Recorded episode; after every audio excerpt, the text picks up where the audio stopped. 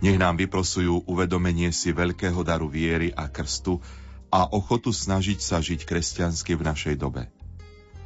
O to všetko ťa prosíme skrze Tvojho Syna, ktorý sa za nás obetoval, vstal z mŕtvych a s Tebou žije a kráľuje na veky vekov. Amen.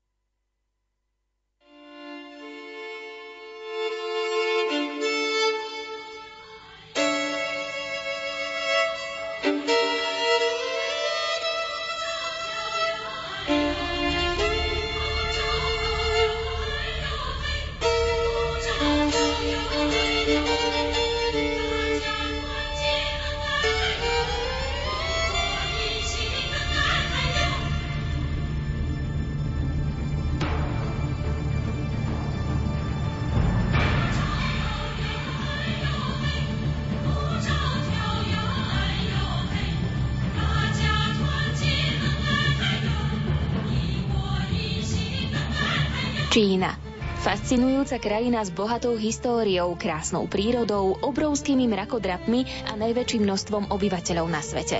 Do tohto kúta východnej Ázie sa pred dvoma rokmi dostal študent gymnázia Mikuláša Kováča v Banskej Bystrici Miroslav Rozputínsky na študijný pobyt. Na vlastné oči videl slávnu terakotovú armádu aj veľký čínsky múr. Zistil, aké sú rozdiely v prístupe k vzdelaniu v Číne a u nás a prežil tu najväčšie sviatky, Vianoce a čínsky nový rok. O svojich zážitkoch nám porozpráva počas najbližšej hodiny v relácii Moje čínske dobrodružstvo. Nerušené počúvanie vám želajú hudobná redaktorka Diana Rauchová, technik Marek Rimóci a redaktorka Jana Ondrejková. Thank you.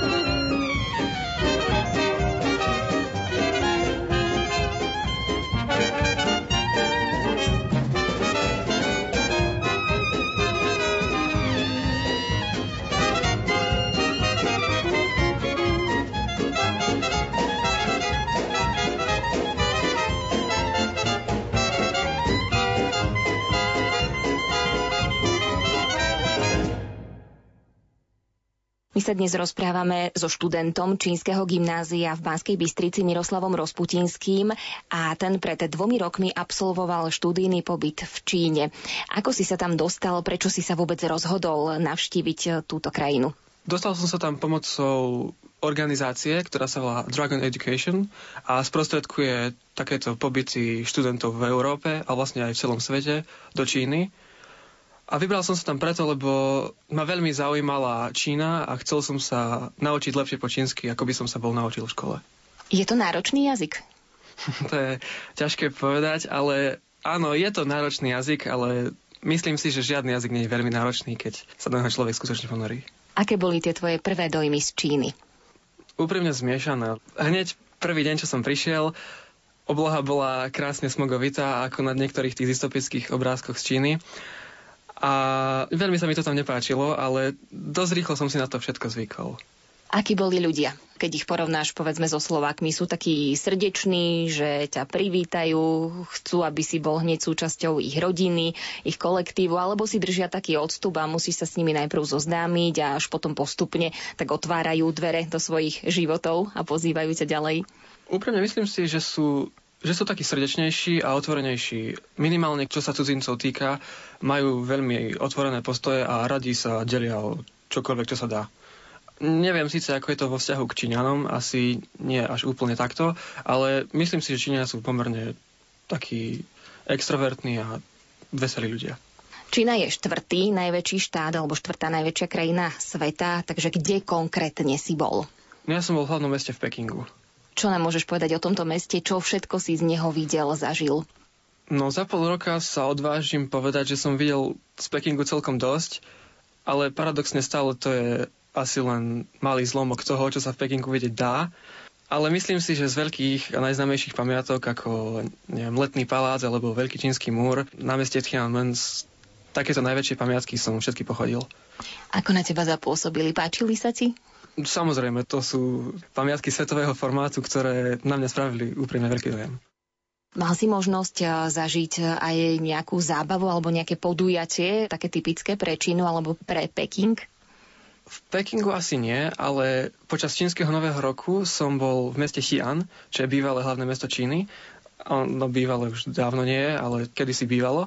A oslavy čínskeho nového roka tam boli veľmi pekné. Všade boli akože pekné dekorácie, naozaj impozantné dekorácie, obrovské prastové draky, steny mesta, hradby boli obvešané rôznymi reťazmi a kadečím iným. A všade boli na uliciach ľudia, najväčšia obchodná ulica v meste doslova prekypovala ľuďmi, ktorí predávali, kupovali, tancovali. Boli tam dokonca recitácie starých čínskych básní, takže to ma celkom chytilo za srdce. To bolo veľmi milé. Hovorí sa, že Číňania vynašli pušný prach, takže s tým je spojený aj ohňostroj. Zažil si aj ohňostroj? Ohňostroj ako taký veľký som nezažil, ale jedno z tradícií na čínsky nový rok je podomácky vyrobený ohňostroj, čo znamená, že ľudia si nakúpia rôzne také pokútne pirátov a takéto veci a chodia ich iba tak strieľať, ale oficiálny ohňostroj som nevidel. Nie je to nebezpečné, takéto tie neoficiálne? No, nebezpečné to myslím, že vedia, čo robia. Minimálne otec a detko tej rodiny, kde som bol ja, vyzerali, že v tom majú roky prax. Hej, celkom im to išlo.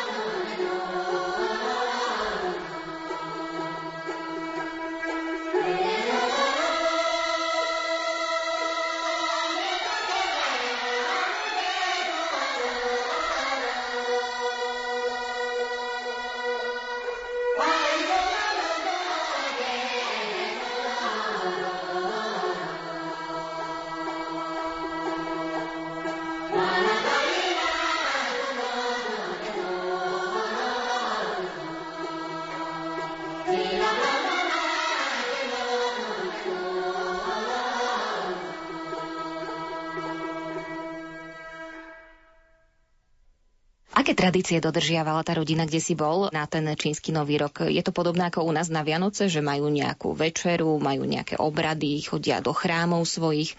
Dá sa to prirovnať. Ak Vianoce sú našim najväčším sviatkom, tak čínsky nový rok je jednoznačne ich najväčším sviatkom. A asi najväčšou tradíciou je spojenie rodiny, že rodina v podstate z celého sveta, aj tí, čo sú za morom a tak, sa všetci vrátia a konkrétne oslava tejto rodiny bola v jednom obrovskom hoteli, čo bolo trochu zaujímavé, lebo čašníci, kuchári a takto všetko pracovali, kým tam sa večeralo. Ale ako zažitok to bol milý. Boli tam také tri veľké stoly, každý rozdelený podľa generácie. Pri jednom boli najstarší, teda starí rodičia, potom rodičia, tá stredná generácia a potom deti. A celé to bolo akože pekne zorganizované a bolo to fajn. A z takých tradícií, čo dodržiavajú, je pálenie vreckoviek a vonných tyčiniek. Oni zoberú taký z vreckoviek vonku na ulicu a iba takých zapália. To keď človek vyjde na nový rok von, tak vidí tisíce ľudí, ako iba tak pália vreckovky na rohoch. A potom ešte majú tradíciu, akože sa poklonia takému oltáriku zasvetenému predkom. Ale okrem toho nie. Okrem toho nič. A nejaké tradičné pokrmy tam jedia? Tých je veľmi veľa a keby sme ich mali vymenovať a baviť sa o nich, tak tu budeme veľmi dlho, ale áno, samozrejme. Napríklad v meste, kde táto oslava bola, to je v provincii Shandong, je najznámejšia svojim jedlom a šandungské jedlo je základom jedálnička celej Číny, takže tam to bolo veľmi chutné, áno. Gastronomicky som bol veľmi spokojný. Aké boli tie základné potraviny? Je to rýža, por, ryby alebo meso, alebo čo vlastne konkrétne? Absolútne zo všetkého tam bolo. Keďže to bolo v takom obrovskom hoteli, tak to bolo trochu na vyššej úrovni. Základnou surovinou a prílohou je rýža, ale takisto používajú aj také ako keby placky, celkom tenké, do tých sa môže dávať, čo sa komu páči. Áno, bolo tam veľa rýb, morských plodov, rôznych krabov, langust, dokonca chobotníc, sepy a takýchto vecí. Ale potom tam boli aj obyčajné akože bravčové, hovedzie meso a, a podobne. Čo tebe najviac chutilo? Je veľmi pravdepodobné, že to boli obyčajné tiaoc. To sú také pyrohy, povedzme, plnené takmer čímkoľvek. Moje obľúbené sú krevetové. Bolo niečo, čo ti ponúkli na jedenie a si sa s tým veľmi nestotožnil a radšej si to ani neochutnal? To nie. Bolo veľa vecí, ktoré mi ponúkli, ktoré sa mi nepáčili, ale všetky som sa snažil ochutnať od kačacích jazykov až po kuracie nohy. Alebo dokonca rybiu kožu. To bola dokonca celkom dobré. Snažil som sa ochutnávať všetko, čo sa dalo. Aj keď čiaru som nakreslil pred psými knedličkami. Na tie som nešiel. Ale tie mi ponúknuté neboli, takže neodmietol som žiadnu ponuku. A funguje to tam tak, že keby si odmietol, tak urazíš tú rodinu, alebo je taká otvorená, pochopiť aj to, že nemusí ti to chutiť, alebo môžeš mať nejaké výhrady? Sú určite otvorenejší, nemajú problém. Akože ponúknúť čokoľvek, čo je na stole, tam to teď funguje tak, že v strede stola sú taniere a na každom tanieri je vlastne všetko jedlo a kto chce, tak to si naberie. Čiže vlastne nejaké ponúkanie sa nemusí diať, ale preto len keď vidia, že nejaké jedlo obchádzam, tak sa ma spýtajú, že či je to preto, lebo je ďaleko, alebo či je to preto, lebo ho nechcem. A tak podľa pravdy vždy odpoviem. Ale s tým nebol problém. My si tu na Vianoce dávame darčeky, niekde si dávajú darčeky na Nový rok, myslím, že Španieli si ich dávajú na troch kráľov. Ako je to v Číne na ten čínsky Nový rok? Oni si odovzdávajú tiež darčeky, alebo takáto tradícia tam nie je? Oni si neodovzdávajú darčeky, oni si dávajú peniaze. Oni chodia s takými červenými obálkami, a tie čínske deti dostávajú od svojich príbuzných. To funguje tak, že keď je tá novoročná večera, tak na druhý deň každý zo staršej generácie je u seba doma a rodičia s deťmi chodia postupne navštevovať a od každého nainkasuje to, ktoré dieťa červenú obálku, hej, plnú peňazí. A čo potom s nimi? Môžu si tie deti niečo kúpiť, alebo si to odkladajú na nejaký účet do pokladničky, ako na horšie časy, alebo do dospelosti? To asi závisí od toho, akých majú rodičov. Je dosť možné, že niektorí rodičia im to nechajú a niektorí im to zoberú a odložia. Neviem, úprimne z tejto rodiny to asi bolo tak, že rodičia to odložili. Kedy oslavujú Číňania Nový rok? 1. januára, alebo oni majú iný dátum? 1. januára oslavujú Dan, čo je ako keby obyčajný nový rok a potom čínsky nový rok ja myslím okolo 5. februára. To je keď sa menia čínske znamenia. Ty si tam strávil aj Vianoce, naše Vianoce 24. decembra. Aké to bolo pre teba, keď si bol preč od rodiny, od priateľov, od známych? No, nebolo to ľahké. Boli to moje prvé Vianoce, čo som nebol doma medzi svojimi, ale tak nejako sa to dalo zvládnuť. Je tam tá európska výzdoba na Vianoce v Číne, alebo toto tam absolútne nefunguje? Iba komerčná. Keď človek ide po námestiach, po obchodoch, nákupných centrách, tak vianočné stromčeky, reťaze, hviezdy a neviem čo, tak to je všade, áno ale doma žiadne väčšinou stromčeky alebo také niečo nie je. Maximálne malé plastové, pod ktoré dajú si jeden, dva darčeky, ale výzdoby nejaké nie sú. Je v Pekingu aj nejaký kresťanský chrám a ak áno, mal si možnosť ho navštíviť? V Pekingu je veľa kresťanských chrámov. Ja som navštívil dva z nich. Jeden asi najväčší na takej obrovskej obchodnej ulici Wang Futing. Ten je veľmi pekný. Tam som bol na Vianočnej omši a potom ešte jeden, čo bol blízko pri mieste, kde som žil. To je taký menší, ale tiež taký milý, útulný. Na vlnách Rádia Lumen počúvate reláciu Moje čínske dobrodružstvo. Už po pesničke nám gymnazista Miroslav Rozputinský porozpráva o školskom systéme v Pekingu a o vzťahu študentov ku škole a učiteľom.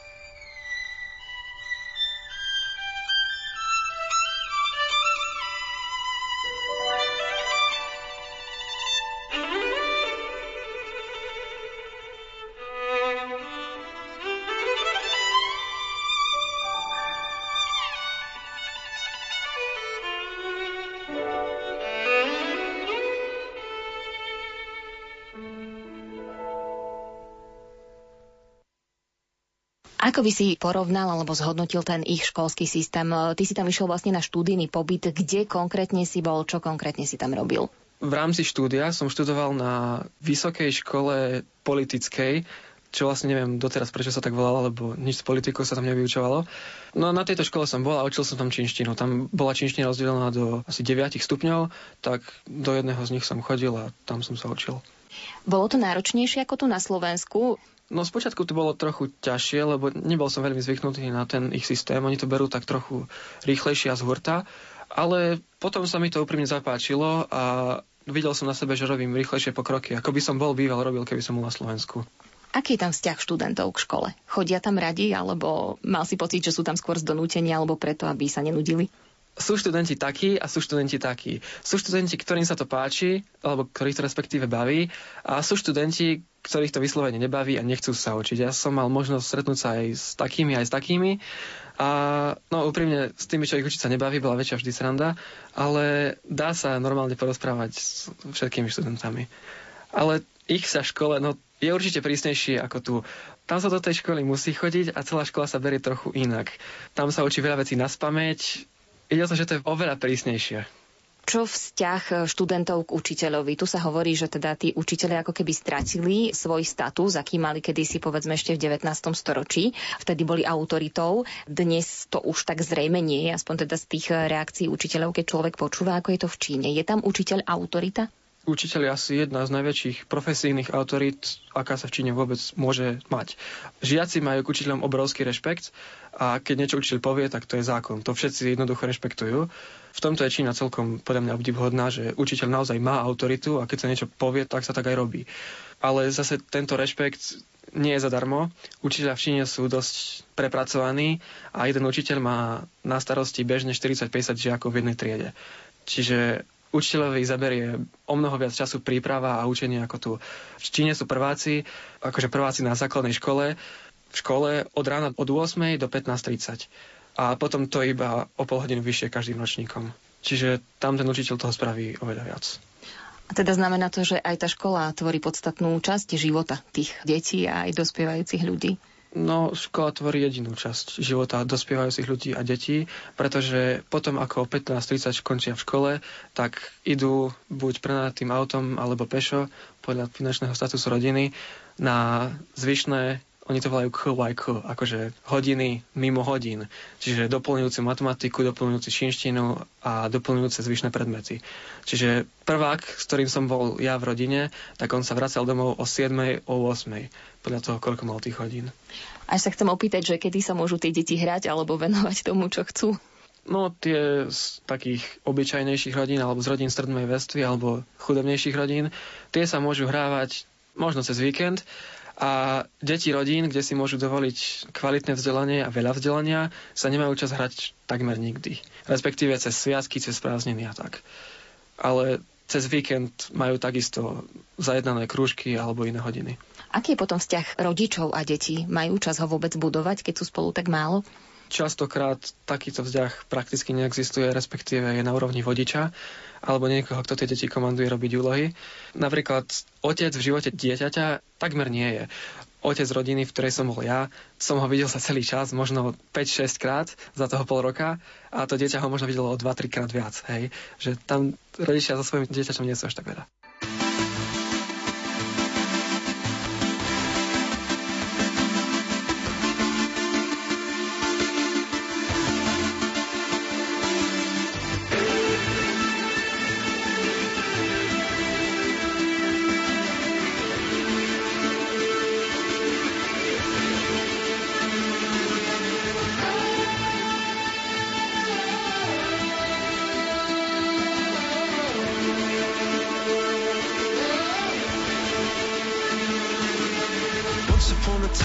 somebody ran, somebody ran away, saying fast as I can.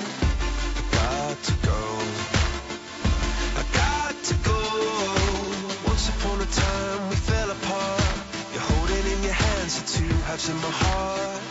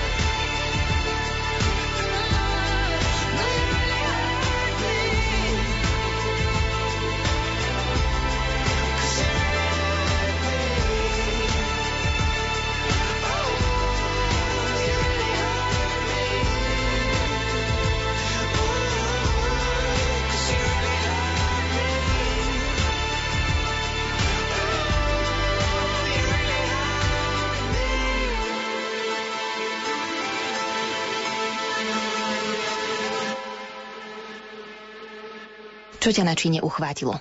Vec, čo ma na Číne uchvátila a uchvacuje najviac, je jazyk. Mňa to veľmi baví, spôsob, akým sa čínština jednak rozvíjala, stále rozvíja a aká v podstate celá je. Ako buduje vety, ako fungujú čínske znaky. Jazyk je pre mňa a vždy bol najzaujímavejšou časťou Číny. Ako to tam funguje? Tam vlastne tá čínska abeceda jeden znak znamená jedno slovo, tak je to? No v tom vás trochu opravím. Čínska abeceda neexistuje, respektíve to, čo vy máte na mysli, je asi súbor všetkých znakov. Tých je asi 100 tisíc a každý z tých znakov má áno svoj význam, ale slova sa väčšinou budujú spojením dvoch znakov. A potom existuje transkript týchto znakov do podoby, ktorú by sme mohli čítať. Ten sa volá Pchinin, to je pomocou normálnej latinky. Pchinin používa 24 písmen na transkript čínskych znakov. Ako dlho ti trvalo, kým e, si sa naučil dorozumieť sa po čínsky?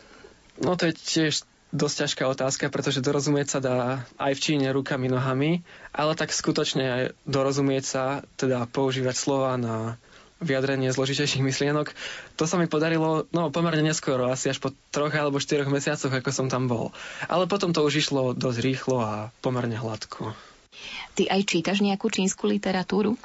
Na Slovensku je dosť ťažké dostať sa k nejakej čínskej literatúre. Mám dve knihy, jednu z nich som začal čítať, ale asi po troch stranách ma prestal baviť. A druhá bola nejaká zbierka anekdot určená no, vekovej skupine možno 6 rokov. Takže to ma tiež nebavilo čítať. A pokúšal som sa objednať si jednu knihu z Číny, ktorá ma zaujala, lebo bola o čínskom šachu, ale nepodarilo sa mi to, lebo objednať si knihu z Číny je dosť drahé, takže ešte som sa nevybral týmto smerom. Tam si si nejakú nekúpil, alebo vtedy ti to nejak nenapadlo? Asi nie. Vtedy nenapadlo mi kúpiť si čínsku knihu, lebo jednak mi trvalo dosť dlho, kým som sa vôbec dostal do štády, aby som mohol si nejakú čínsku knihu prečítať. Keď už hovoríme o tej Číne a ty si spomínal, že teda ten čínsky jazyk ťa uchvátil, tak mohol by si nám povedať aj niečo po čínsky. Ako by si zaželal poslucháčom Veselé Vianoce a šťastný nový rok? Musel si si tam dávať pozor, ako čo vyslovíš? Povedzme, že keby si niekde dal iný prízvuk alebo čo, tak by si zmenil úplne význam slova. Také niečo tam je? Áno, no to takto naozaj funguje. Väčšinou sa to ilustruje na slabike ma, lebo má, má, má, má znamená všetko niečo úplne iné. Má je mama, má, no je buď akože paralýza alebo marihuana. Má to ešte aj veľa rôznych významov, akože má, každá z týchto slabík má milión ďalších významov. Hovorím tie najfrekventovanejšie. Má je kôň a má je nadávať alebo karhať niekoho. Takže Treba si na to dávať pozor, ale nie je to zase až taký problém, lebo väčšinou sa tie slova hovoria v kontexte a to sa dá potom vyrozumieť. Nemal si problém s prízvukom? Alebo teda oni nemali problém so slovenským prízvukom, alebo vás tu učia čínsky lektori, že teda ten prízvuk máte mm. taký vyšperkovaný? To neviem, lebo čínština tým, že ako veľmi dáva dôraz na tú výslovnosť a ako to celé môže znamenať niečo iné, nie je tam až taký priestor pre prízvuky. Čiže niečo také ako v angličtine poznáme škótsky, americký, austrálsky prízvuk. Niečo také v čínštine veľmi nie je. A navyše čo som stihol odpozorovať, tak Slováci nemajú veľmi problém s čínskou výslovnosťou, že neexistuje čínska hláska, ktorú my by sme nevedeli vysloviť. Čiže s tým som veľký problém nemal. A každý Slovák, čo sa učí čínštinou, s tým problém asi nebude mať. Ako je to v Číne? Tam sa tou mandarinskou čínštinou dohovoríš všade, alebo sú tiež oblasti, kde by si bol stratený? Človek by sa mal mandarinskou čínštinou dohovoriť všade, ako človek na Slovensku slovenčinou, ale v niektorých oblastiach to proste nefunguje. Sú ľudia, ktorí po mandarinsky sa nikdy neučili, nevedia tak rozprávať a nerozumejú.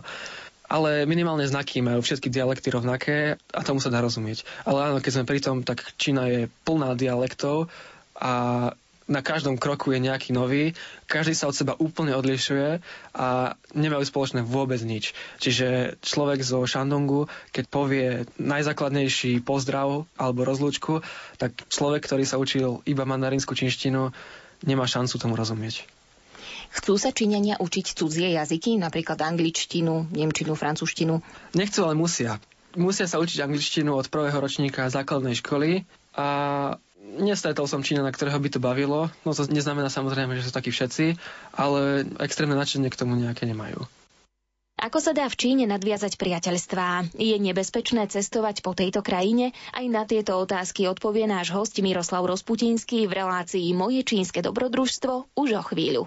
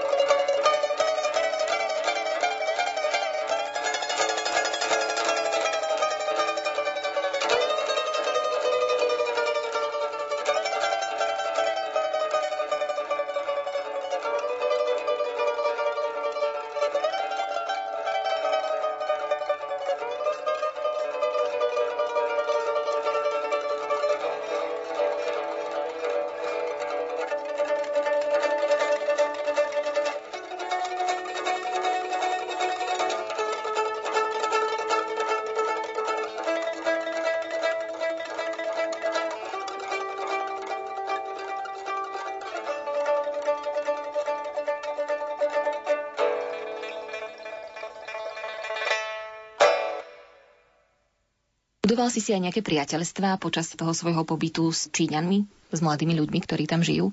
Áno, absolvoval som jednu takú desaťdennú cestu po Číne, na ktorej som bol v podstate sám, ale dosť rýchlo som prišiel na to, že v Číne sa nadvezujú priateľstva pomerne ľahko, keď je človek cudzinec a vie trochu po čínsky, takže v každom meste, v ktorom som bol, sú vlastne tri, Tat Hong, Taiyuan a Xi'an, som si našiel nejakých kamarátov a s niektorými si dodnes píšem respektíve ich konzultujem, keď potrebujem nejakú pomoc s čínštinou a na oplatku im pomáham s angličtinou. Prečo práve tieto tri mesta, prečo práve takáto cesta? Boli tam prázdniny, rozhodol si sa využiť čas? Čínska rodina išla na prázdniny do Talianska a buď nemohli, alebo ma nechceli zobrať so sebou. Je to asi kombinácia týchto dvoch dôvodov, lebo by bolo treba vybavovať nejaké špeciálne víza alebo niečo. Tak sa radšej rozhodli, že mi zaplatia 10-dňovú cestu po Číne a 10 dní nie až tak veľa, ako sa zdá, pretože vzdialenosti v Číne sú dosť veľké a nechcel som zabiť cestovaním veľa času, tak som si vybral tri mesta, čo sú v relatívnej blízkosti od Pekingu, aby som mohol čo najviac spoznávať a čo najmenej cestovať. A tieto tri mesta sú relatívne nedaleko. Aj od seba, aj od Pekingu. Aké boli? Pozeral si si tam pamiatky alebo nejaké prírodné krásy, alebo si sa sústredil na školy, knižnice, športoviska? Sústredil som sa hlavne na pamiatky a pamäti hodnosti, čo boli v tých mestách a okolo tých miest. Blízko pri Tajvene je tam hora, na ktorej je asi jedna z najväčších súch budhu v Číne, tak tam som sa bol pozrieť. Ale sústredil som sa hlavne na kultúrne pamiatky, budovy a veľa času som sa iba tak prechádzal po tých mestách. Ale samozrejme v Siane som si neodpustil terakotovú armádu. Aké je to vidieť naživo? Ono to vyzerá aj v televízii monumentálne. Vyčerpávajúce. Tam sa čaká v radoch, aby človek mohol čakať v radoch, aby sa dostal do finálneho radu. Bolo tam veľmi veľa ľudí a terakotová armáda funguje tak, že sa chodí ako keby okolo. Tam je taká ako keby jama a v nej sú tí vojaci, tie konia, toto všetko a dá sa chodiť okolo z výšky. A ten známy výhľad, na ktorý sa človek pozera na fotkách, uvidieť tam je veľmi ťažké, pretože vpredu sú ľudia a nikoho tam nechcú pustiť. A ja som si povedal, že keď už som tam, no boli to možno dobre 3-4 hodiny vystal, tak to chcem vidieť. Tak som to musel dvakrát obísť, aby som sa dopredu dostal. Čiže je to impozantný pohľad, to určite, ale dostať sa k nemu nie je také ľahké, ako sa zdá. Videl si pandy? Pandy žijú iba v provincii Sichuan a tam som ja nebol. A majú tam niečo ako zoologické záhrady napríklad? Alebo to ťa nezaujímalo v tom čase? Majú, majú. Ja som si sa v žiadnej nebol, ale v Číne majú zoologické záhrady. Nebal si sa cestovať sám po Číne? Spočiatku trochu áno, ale ono to v podstate nie je o nič zložitejšie ako cestovať na Slovensku. Stanice sú veľmi dobre značené, čiže tam sa stratiť dá iba s istou námahou. Nebolo to vôbec zložité. A navyše Čína je dosť bezpečná krajina, takže nebal som sa. Čo to znamená, že je bezpečná? Že je tam nízka kriminalita, alebo je tam viacej policajtov, ktorí dozerajú na to, aby niekto neokradol turistu? Asi aj, aj. Policajti sú všade, na každom rohu. Tým pádom má človek asi taký pocit, bezpečia. Minimálne bezpečná v tom zmysle, že niekto sa na mňa nevyrúti a neokradne ma. Ale hej, no, je také trochu čudné, keď sú na každom kroku ozbrojení policajti, ale je to v poriadku. V tomto je Čína veľmi bezpečná. Tam sa človeku v noci nič nestane, ak nie je fakt v nejakej odľahlej oblasti, kde cudzinca nikdy nevideli. A aj tam by to malo byť bezpečné. Číňania sú minimálne k bielým cudzincom pomerne úctiví a nemyslím si, že by sa tam človeku mohlo niečo stať. Keď si tam bol, stretol si veľa turistov, chodia tam ľudia z Európy, Ameriky, Afriky? Ani nie, pretože ja som cestoval počas čínskeho nového roka a vtedy cestujú hlavne Číňania. Oni vtedy majú prázdniny a tak oni sa snažia spoznávať Čínu tiež. Vtedy tam veľa cudzincov človek nestretne. Ale inak počas turistickej sezóny v lete, tak ich tam chodí dosť.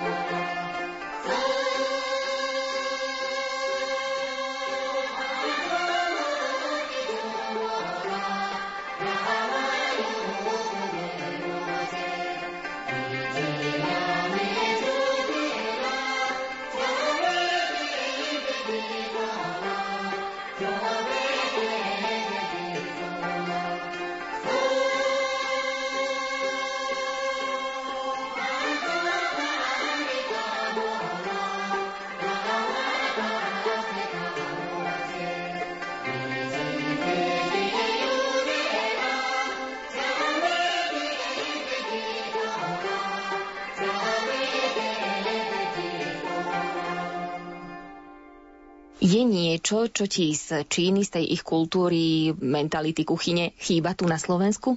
No minimálne z kuchyne mi chýba, volá sa chuoguo, hotpot. Funguje to tak, že v stole je diera, do tej diery sa naleje nejaký vývar spolu s nejakou príchuťou a do toho sa potom dajú namáčať a variť rôzne veci, od zeleniny cez meso, huby, rezance, čokoľvek si človek zaumieni. A to mi dosť chýba, lebo to je veľmi dobré jedlo a človek si to môže namiešať ako chce. Príklad by sme si od Číňanov mohli zobrať minimálne v rešpekte žiakov k učiteľom, ale to asi nie je také ľahké. Od svojho návratu z Číny si mal možnosť aj tu na Slovensku navštíviť čínsku reštauráciu a porovnať to jedlo? Či je to naozaj taká tá práva čínska strava, ako si ochutnal v Pekingu a inde? Samozrejme, bol som niekoľkokrát v čínskej reštaurácii a nie je to ani trochu podobné. Je to úplne iné a má to spoločné asi len názov. Chutí to inak, vyzerá to inak a dokonca asi aj vonia to inak. Je to asi tým, že čínske reštaurácie na Slovensku nemajú ako doviesť tie suroviny, čo používajú v Číne, tak už som videl, že za rýžové rezance používali špagety. Ale tak človek asi od čínskej reštaurácii v Štúrove nemôže čakať za zraky. Chcel by si sa do Číny ešte vrátiť? To jednoznačne áno. V Číne je ešte veľa miest, ktoré som nenavštívil, ktoré stoja za návštevu a ktoré navštíviť určite chcem. V provincii Sichuan som nebol a chcel by som sa tam dostať. Len tam sa cestuje dosť dlho, takže som to radšej vynechal. Ale napríklad mesto Chengdu je, je veľmi zaujímavé. A taktiež tie odľahlejšie oblasti, ako je Tibet a Xinjiang, kde je hlavne príroda, to na čo sa chodí pozerať. Tam by som sa tiež rád pozrel.